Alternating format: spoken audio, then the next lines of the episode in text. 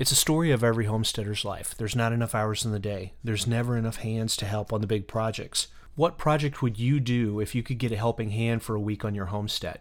Welcome to Thriving the Future podcast, where we're finding positive solutions to thrive in the tough times ahead.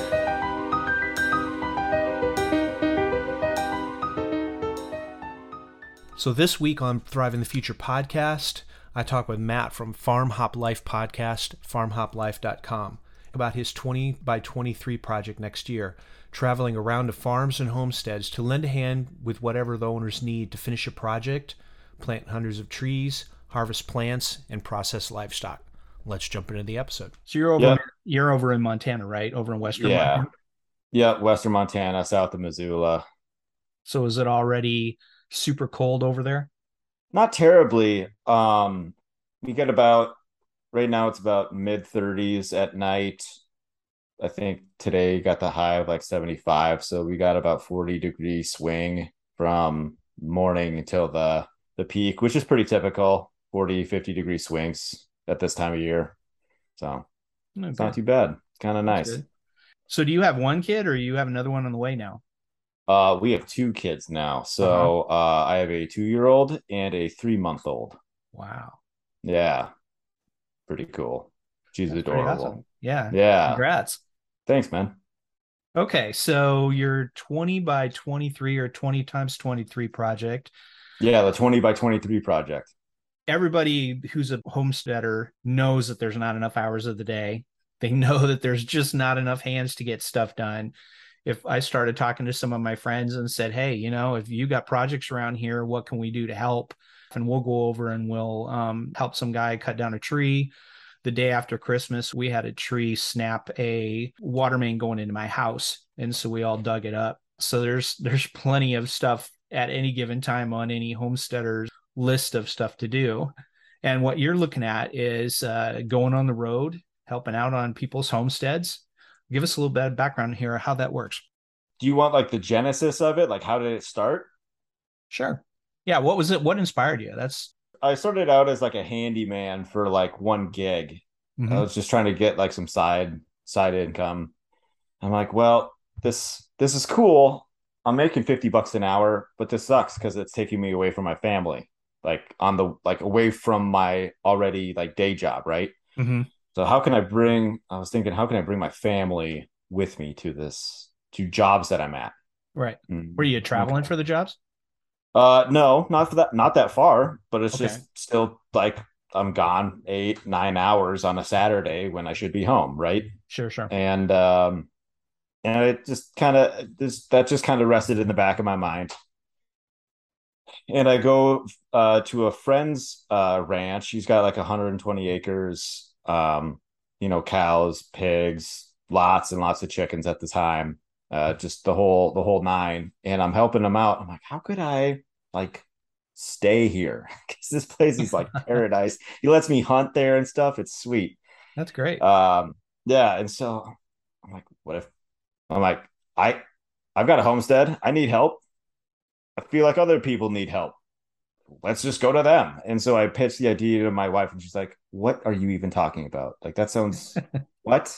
This makes no sense. I'm like, okay, just hear me out. And then so we just kind of like I could just kind of like let it sit for a little while and we're both very much into traveling and like exploring. I mean, she's been to almost all 50 states and I've been to like five or something. So mm-hmm. um I mean, when you live in the last best place, I mean, do you really need to go anywhere else? Turns out you do. Uh you do need to get out and explore still. Uh we were just on on a road trip uh two actually. But coming coming back here pretty sweet feeling. But anyways there's a lot to see in this in this great nation and there's a lot of a lot of people to help. So sure. like i hear like i see on twitter like these people you know struggling to get this done struggling to get that done.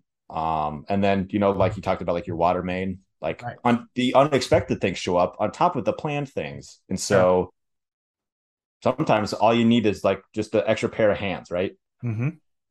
And I I like that more than working on my own stuff. They're like, hey, I got that. I helped that guy get that done, or you know, I helped that lady plant, you know, the 100 trees today or whatever it is. Right, sure. Or canning, whatever, literally, um, whatever homesteading thing. I want to learn it all. So, because I'm Mhm. pretty, I'm still pretty new to this. So if I can just like ask all my dumb questions and record it in the process, Right. uh, let's go. Let's get some work done. So you got an RV and you're just going to hit the road and and help folks out, right? Uh, RV is we're still looking. We actually looked at Uh-huh. one today after work. Um, they're very small for family four, but uh, it's not like I got like an F three fifty and I'm gonna pull like a forty foot trailer or whatever. Uh, sure. I've got a half ton, and I'm gonna. We were looking at like a twenty five foot trailer, and it's also like within our budget and stuff. So Yeah. we'll make it work. Yeah, that's not have so bad. well, yeah, your your kids are kind of small, so that's that's pretty cool. Wow. So are you going to start in the spring or are you going to start in the summer or what's the what's the plan? So I gave my employer a year's notice. Uh, for everyone listening, don't do that. Yeah, Uh, year is too long. right. I I would much knowing what I know now, six months, sweet spot. Three months, fine. Uh, depending on your relationship with your employer. I thought my relationship with my employer was pretty good. That I felt bad for them that I was leaving after five years. Well, by the time I'm done, six. And like, you know, they're I'm employee number three.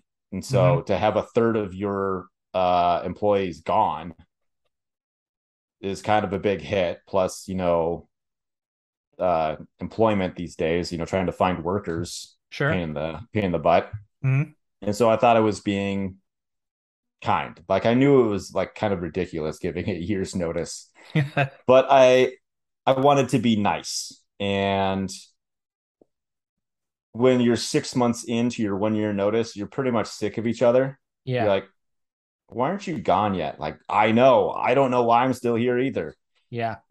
So that's yeah, if I gave a, a significant notice after about a month, they would say, "Yeah, we've we've got it figured out. We'll have to let you go now."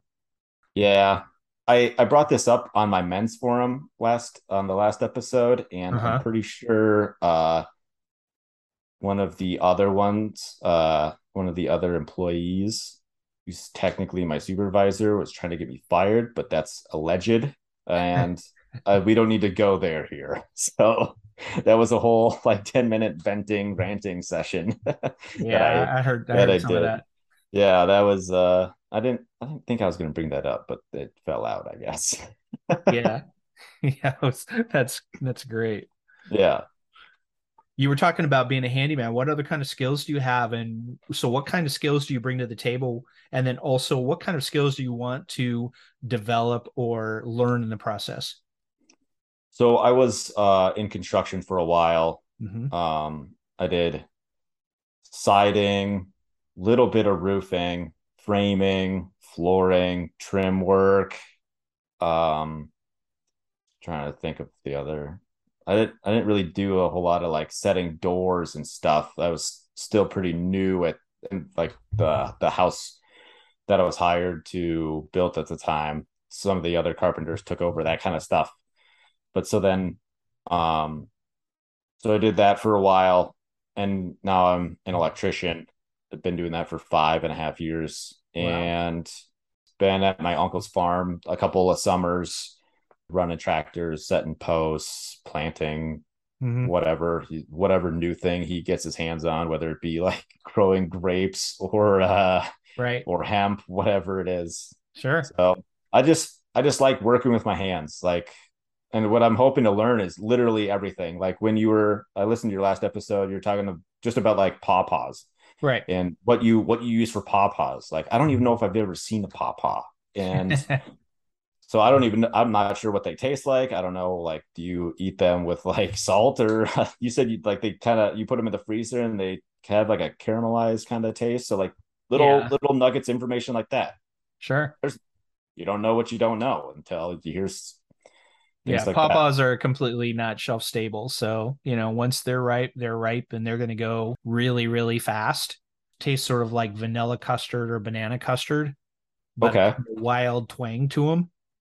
And then Hmm, they get that sounds pretty good. caramelized really quickly. So, you know, and, and you just basically have to go for it really quick. And then I take them and I freeze some of them for the wintertime because then they taste really, really good in the middle of the wintertime. Yeah, that sounds that sounds pretty tasty. Like if I ever came to uh, you're in uh, Kansas, right? Yeah, Northeast Kansas. Yeah. Yeah. Um, if I ever swing by Kansas in the wintertime, you have pawpaws in your freezer. I'm raiding your freezer. yeah. There's not many of them, but there's there's some. Going to be um, harvesting some chestnuts this weekend. The chestnuts are starting to drop. Um, Nice. my friends planted some down at the elementary school, and then he's not been using them, so I just go and uh, get some, eat some, and then plant the rest, and then learn how to grow the seedlings. Do you like little things like that? That's what I want to learn. Uh-huh. I mean, I I listen to podcasts, audiobooks and stuff. Nothing beats just hands-on experience and just getting like a little taste of like what everyone else is doing, seeing how Sure. they do it and like what they're into and how they do it. Um it's gonna put me pretty far ahead in terms of my my reading ability. Like I can read, just my comprehension sucks. so Yeah. One of the things that I've really seen is like, so you read uh, Mark Shepard's book, and uh, oh, stun method sounds like a great idea. Well, you can't do stun method on most trees, especially grafted apple trees, because stun method is basically you plant seeds, you wait for them to come up, you overplant them so they're really close together, you cut down the ones that don't work, and then you taste the fruit. And if it doesn't taste good, you cut that down and you keep going until you get something you like. Most people, including me, buy grafted apple trees, plant them, and then try and stun method, leaving them alone, and that doesn't work. They've got to get irrigated, and I've killed so many apple trees, it's just outrageous. Little things like that they never talk about in the book. right. Hey, this thing worked. Uh, also expect a 10% success rate. right. And it worked in Wisconsin, but it won't work in Kansas. right. You know so i think i talked about elderberries if i take elderberries and i put them in the uh, under lights down in the basement as cuttings they'll come up and they'll do fine but if i take them outside it gets too hot too fast and they die but if i take a stick and i stick it in the ground then they go to town it's really crazy you would think you wouldn't Right. have to just stick a stick in the ground and then it takes off. So, you know, and that's worked really well. So, in fact, I got elderberries in some spots. How did that get there? So, so yeah, it's those little things, especially with the different climates and the microclimates and everything, because nobody really, you know, like Ben Falk, and then, oh yeah, I don't grow rice anymore. Right. Because the birds figured it all out and now they're all down there. And, and, uh, so he doesn't have rice anymore, but it's all. oh, I didn't know right? that. Yeah, he was on uh he was on Spirko about nine months ago or something like that. And he mentioned Oh. yeah, I don't I don't grow rice anymore because the the birds were coming down and and eating it all. Hmm. They figured it all out and it was too much of a hassle to put netting across the top. So Yeah, because right on the cover of his whole system design, Yep. his rice paddies, I guess, uh, are right on the front cover. sure.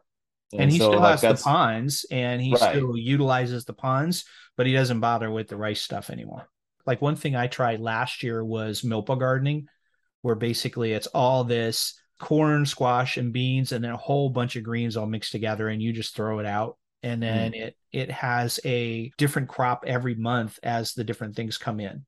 And then I had a lot of success with that, so I thought that was great. And then this year it wasn't wasn't quite the same, right? because of the heat. Yeah, and also the well, the deer figured out a way to get over the fence. Uh, one thing I learned was if you plant it at different times, then one of those different crops will take off and get dominant. So the beans and, and the buckwheat will get dominant, and then the squash won't come in. If you plant later, the squash comes in and then it shades everything else out. You know, stuff like that. But I've been messing around with that, and I that's one of the things that I've been finding pretty interesting. So Yeah. so that's one of my experiments over the last couple of years. Do you? What's your uh rainfall like? So it doesn't rain hardly at all. You know, you you hear April showers bring May flowers. That's not how it works here. We get all our rain in May, late May and June. and then there's hardly any rain or precip during uh, December, January, February. During the summertime, it's really hot, and then it'll dump like five inches at one time, two Dang. inches at one time, something like that. So, a couple years last year, I I extended my orchard by 80 feet, and I put in I hand dug swales with a broad fork and a shovel over Dang, a couple of dude. months, and uh, that helped a lot. And But uh, you did build swales. Yeah. That's Um, awesome. Yeah, they're little micro ditches, but yeah. I'm but yeah. having analysis paralysis on my place about swales. Like, I know I need them because we have 19 inches of annual precipitation a year. Mhm. Mhm. and uh we need like we need to capture all that water that we can keep it on the on the property instead of letting it run into the irrigation ditch right below my house and so Right. it's like where do i put my swales We got the uh, A-frame out with the Sure. um, plumb bob, and then figured out where everything was at, and then I uh, I over two months dug the beds, and then double dug and and took the swales and put it on and made basically mounds. The apples and the chestnuts that I planted into those mounds did really well. That's the most success I've had with apples yet. is ones that you planted in the swale Mhm, mhm. nice Yeah, and the chestnuts, yeah. So yeah, that was really good. I've saw I've got an example of out on my other site, freedomfarmer.net, you know, pictures and the layout and how I did it and everything. Oh, So nice i'll yeah. have to give that a look yeah, it's pretty cool. What do you think the average day will look like for you on your quest? on my quest um uh get up in the morning uh have a cup of coffee preferably outside and um say good morning to the wife and kids get to work with whatever the the homeowner needs landowner whoever whoever i'm working for that day um i do have kind of like stipulations in in place since the work will be for Sure. free i have like a limit of like let's say 20 hours and my wife has some hours built into like what the landowner gets as well because like she wants to do stuff too but Right. For the most part she's going to be the uh cat wrangler A cat So, wrangler, that's funny. yeah so like, yeah, let's talk about the gig a little bit there then. So you bring your your RV or your trailer, you park it on the homeowner's land, Mhm. and then you said free labor really yeah wow hey i i'm looking to learn uh looking to help but also create content Mm-hmm. there's a lot of people i mean just probably the, all the ones that i've interviewed plus 100x Right. right. that all are doing stuff like they post their pictures but we're only getting like a little like sliver of what it is they're doing and how they're Sure, doing sure. it i mean if they'll let me i want to open that can i want to see see what it's like Mhm. help them get further than when I got there. Leave it better than when you found it, kind Right. of thing. I don't know if your audience is familiar with Justin Oh, yeah. Rhodes, uh, American Farm Yep. Tour, and the show Homestead Rescue on History oh Channel. i haven't seen that Okay, it's interesting. It's TV, Right. right? So take it with a grain of salt. It's ridiculous. It's a lot of drama. So I say, I t- always tell people the American Farm Tour with Homestead Rescue, but without the drama. So we don't need to be, you know, putting excavators in water or using chainsaws too close to her face or something Yeah, like that. like let's yeah. just like let's just move some goats or change the goat pen or fix fences or whatever. Like w- literally whatever it is they're they're working on. Sure. That's yeah i liked your I uh, want to absorb all that knowledge. I liked your episodes. You have five episodes that are right at the beginning, right about it, January in your podcast, where you lay out your vision and you lay out um, how you will do income and and everything else. I, I don't I won't rehash that all here, but I I really liked how you laid that out at the beginning. That was really neat.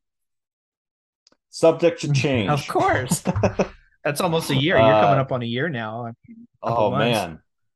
Yeah, we did those episodes because we knew kind of the idea of what we wanted and what we were shooting for, but people are going to have questions. And so we put that out there so people can listen and be like, "Oh, okay. I could I could see how that could Mhm. work."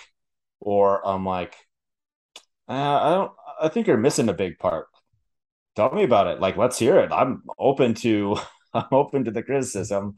Uh because you're you maybe you got a good point. Like you're overlooking this.